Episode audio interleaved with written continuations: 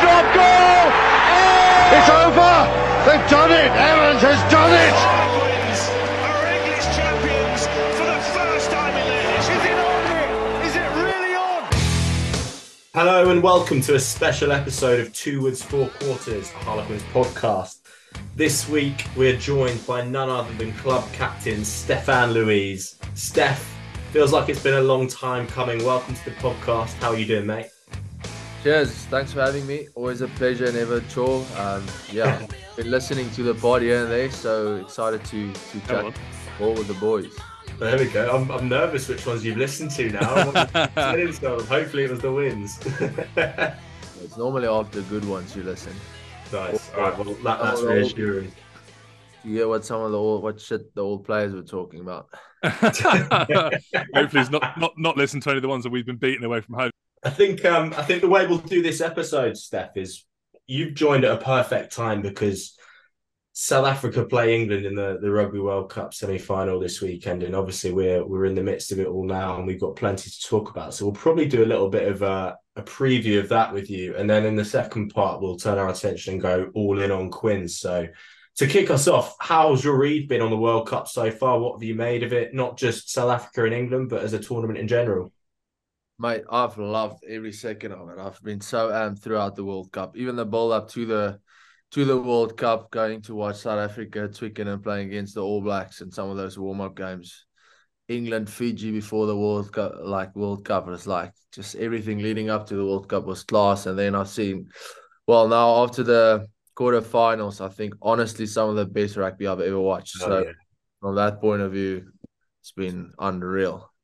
I remember we um we actually exchanged a few messages on Instagram, I think, from the podcast account to yourself after that New Zealand South Africa game, and I think you made the prediction early doors that South Africa were going to reclaim it.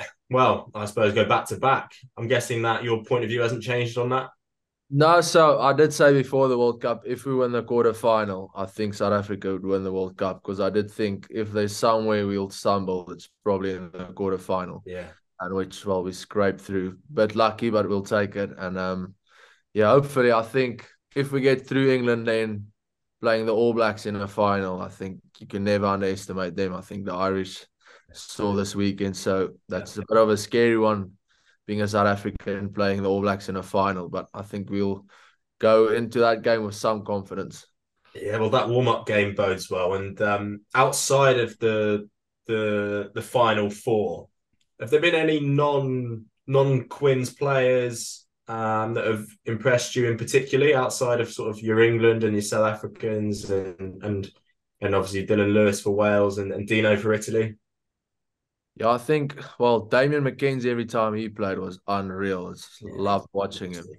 Um, I was kind of slagging Sam Cane before this game, and then all of a sudden, I was like, they need to pick their best side. I don't think he's makes their, their starting fifteen, and what a performance he had! it was un- special. But I think there's been so many good players. I think, well, he's non Quins player, but I think every chance Andre's had, Yeah, I'm slightly biased, but I think he's been unreal. The chances he got, it's mental. I think any other country, he walks in, he starts every game. So, yeah. but um, yeah, I think there's so many performances. What's it? Portugal, who's their captain? Was he um? I don't know his name, but he met Cristiano Ronaldo the other day, didn't he? And they did a That's shirt exchange, which it's- is mental. the second row for Japan that try he scored unreal. So there were so many moments and players that it's hard to pick like one or two really. It's funny you mentioned Andre because we spoke to D Rog in the last episode, and we were sort of saying that how can the best inside centre in the world not start for his own country? But he just, it's amazing that he can't get in the side. But I suppose it's good for us because it hopefully means he stays fit, fresh, and healthy when he comes back to join up with the boys in a few weeks' time. But speaking sort of closely about the Quins lads that have been obviously part of the World Cup, have you been in touch with, you know, Marcus, Danny, Joe, guys like that, or have they been a bit left to their own devices, or just been watching them during the games? How have you how have you seen them going so far? Yeah, kind of left them a little bit, but also just reaching out, saying good luck here and there, and just catching up, see how they are. They've actually been good on on the Quins group and pushing the boys well, and a bit of banter here and there. But um, no, I think just from speaking to them, they've loved every minute of it. Especially someone like Marcus, first Oh, time out yeah. there in the World Cup, and you can just imagine he's just being like a little kid Yeah. with just, just got a new toy basically out there living life. So um, and speaking to Dino was first day Yeah. back uh, at Quins Yeah. today. He loved every every second of it as well. Quite different the the Italian ways to probably the English way, so a bit more relaxed and um yeah, I was I was hoping Dino comes back with a drinking like coffee and doing a Smoking French cigarettes. having smoke when he when he rocks up, but nah, Dino's still Dino. So uh, just seems like he's getting bigger and bigger every time I see him. Yeah, he does, doesn't he? And he's developed a bit of a mullet, which makes him look a little bit more Italian as well. Just, uh, just quickly before we move on, you, you mentioned the Quins WhatsApp group there. Has it got any cool names, or is it just Harlequin Squad twenty three twenty four? Feels like that's a loaded question, but uh, Oh, uh, it's, it's still called Juve after we won it back in the day. Uh, Nice. Nice. but um, yeah, that's uh, one that pops up. Why is it Juve or Juve? And I'm like, yeah. Who's of- admin? Who's admin on the group Oh, that's a great question. Oh, you don't know the story. Oh, this is going to be not, good. not if you're not going to tell us. Most people knows the story. Actually, I'm surprised you don't. It's not that big of a. So before we played Sale, the season we won. So we were at the um, we played at the stoop. Obviously, COVID, no fans there, and I've planned this whole whole pre-match speech, um, playing obviously all teammates, the du Preez and all the rest from uh, Sale. So it's a big one, but more bit of spice there for me and Andre playing them. And I'm always uh, almost close to the end of of this of my speech. It's gone really well. Everyone is like in there, ready to go. And I kind of said, um, and then I said instead of Juve, I said, "Yo, let's go fucking Juve." And Marler just, just he let me finish, and then he's like, when I finish, he's like, "Just one question, what the fuck is Juve?"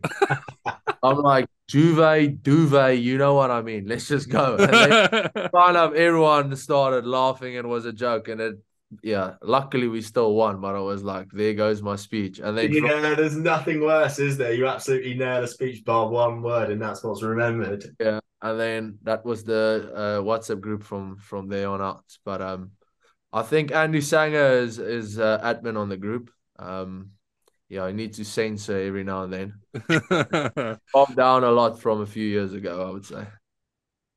I've just got like images of like because we're all in ridiculous numbers of WhatsApp groups. I seem to spend your life on them. Who's like dishing people in and cutting people out and adding the numbers and all that sort of stuff. But Andy Sanger seems like a good bloke to be doing all that. Bit of a level uh, head, rather. Oh, there's a players group as well, and I think James Chisholm is is admin there. So Oh, that that one sounds a lot more loose. there's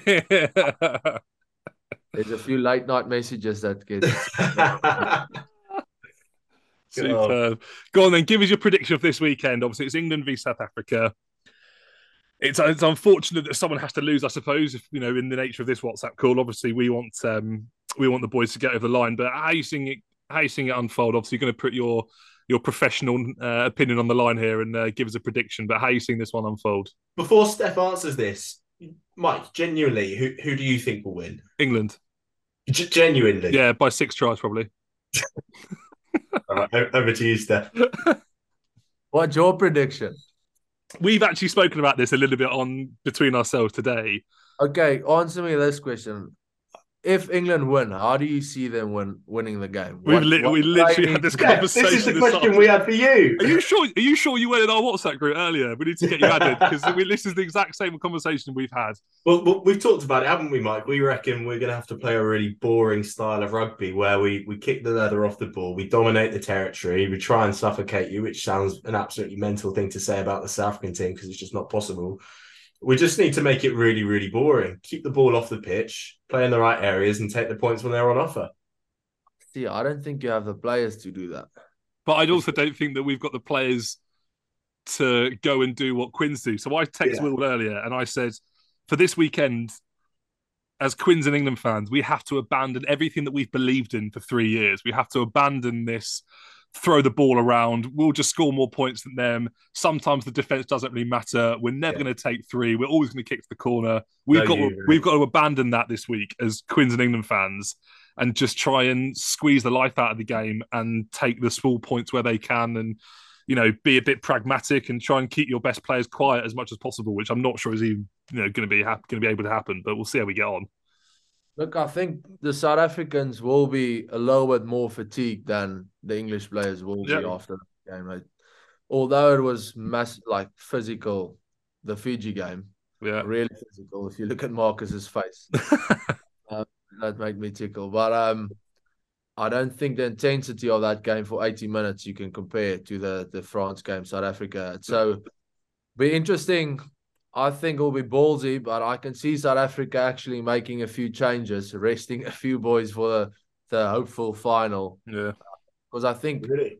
in some positions you don't lose that much picking your so to call second choice player. Let's say they rest Damien Mm. um, at 12 and pick Andre against um, Manu. I don't think you lose that much at all. So then you get to rest one or two players. Hopefully, when you get the final, they fit because New Zealand is in the same boat as us. That 80 minutes they had against the Irish definitely taken it out of him. Rassie spoken about this in the press. The amount of minutes those players has played in week in week out. So. I do think the team that gets to the final that's a bit fresher is going to have a slight advantage. Obviously, it's a it's a World Cup final. You're going to get yourself up for it. But um, yeah, I think science basically. Yeah, yeah, yeah.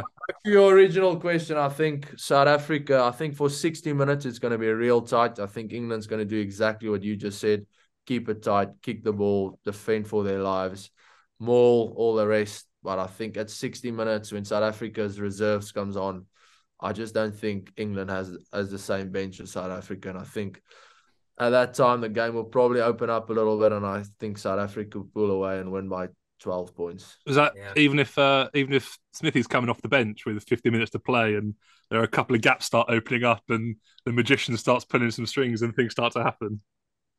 Look, uh, well, I would say South Africa is probably the best, if not one of the best, the best defense in the world. So I think even from the thing is with Marcus, he needs people around him as well. Yes, he can do it by himself, but he's more, much more effective. He has people on the same page around him. But um, I've loved him coming off off the bench playing 15. I think he's been really impressive in that position. So, yeah, I, I think they need to be England as much as we're saying they need to be this boring team. If they, if some of these players like a Marcus or DC off the bench that can open up the game a little bit and and try and if they can score two quick tries off the bench, something like that, they they're gonna need a little bit of luck and some individual brilliance. I feel from someone, even if yeah, I don't know if they play Arundell or someone like that. That's a bit of you won't put him necessarily in your team, but someone that can create something out of nothing. And the Boks is down 14 points in the first 20 minutes. I'm so glad you said that because in the group chat earlier today, I said the exact same thing and I got shut down. So if, if Dave Rogers is listening and he wants to fight me and Steph will take you on. Um, Isn't he a Welsh supporter? Yeah, exactly, exactly. And where are they this weekend? Hopefully, we have a similar effect to the World Cup last time out, where it felt like we sort of played our final against New Zealand in the semi final and we were a little bit spent for the final, which unfortunately you, you ran us ragged on. So maybe we'll have the same effect this time where you've you've played your big game against France and then we'll come out and, and do a job on you in the semis. We'll see. So what? Then just to lose in the final again? New Zealand will come for revenge. Who knows? It could be Argentina. Just enjoy the third place playoffs there. I'm, I'm not sure it's going to be Argentina. Playoff. I forgot about that actually. That's got to be one of those depressing games to play in as a rugby player, third place playoff.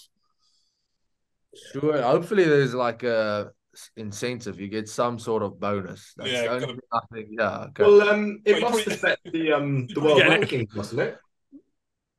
Yeah, probably definitely because it's a test match. But Yeah, yes, and then that'll obviously affect the draw for the next World Cup. what's your thoughts on the draw? We're we're quite straight shooting on this one, aren't we, Mike? I mean, yeah, I just think you know the if you're just good at rugby all the time, then it doesn't matter what the draw is. You've got to beat everybody anyway. I've loved it because I think it's just made there was so many more big games in this tournament than Yeah, So yeah, I- that's true. like um like you had Australia obviously with Fiji and those lot in one Yeah. pool, South Africa, Scotland, Ireland in a pool. Like there was so many big games because normally in each game or pool there's one big game. Yeah, That's it. We wait for the quarterfinals. This time around it wasn't the case. There was actually massive games in the pools that we go like shit, what's gonna happen? Even with Italy, with France and New Zealand, obviously they they had a tough run. But before the tournament, everyone switched in because you're like, Italy can potentially do something. yeah, hundred percent. Oh, It's the same with England. You know, look what happened to Japan in when was it 2015 beating that South African side and you know Argentina are in the semi-final that England have got past and Samoa one of these island sides that are capable of beating anyone up on their day you know we've mm. not done it the easy route it might be a slightly easier route than playing South Africa and New Zealand in your group but Are you unfortunately talking about this World Cup for Yeah. England now? this World Cup yeah Fuck off, mate. You were cruising to a, to a semi final. Oh, one pool that we were all saying you're gonna cruise. Uh, well yeah, well we've complete we've completed podcasting the Harlequins club, club captains just told me point blank to fuck off I'm gonna get that on a t-shirt for you, mate. Uh, funnily enough, though, the weakest pool in the World Cup has seen two of the semi-finalists. Though, how does that work? They both fresh apparently. Amazing to get some insight from Steph about the World Cup. Can't wait to watch England South Africa at the weekend. Join us again for part two on Monday morning as we review everything Quins alongside Steph and talk about Exeter against Quins at the Stoop on Sunday afternoon.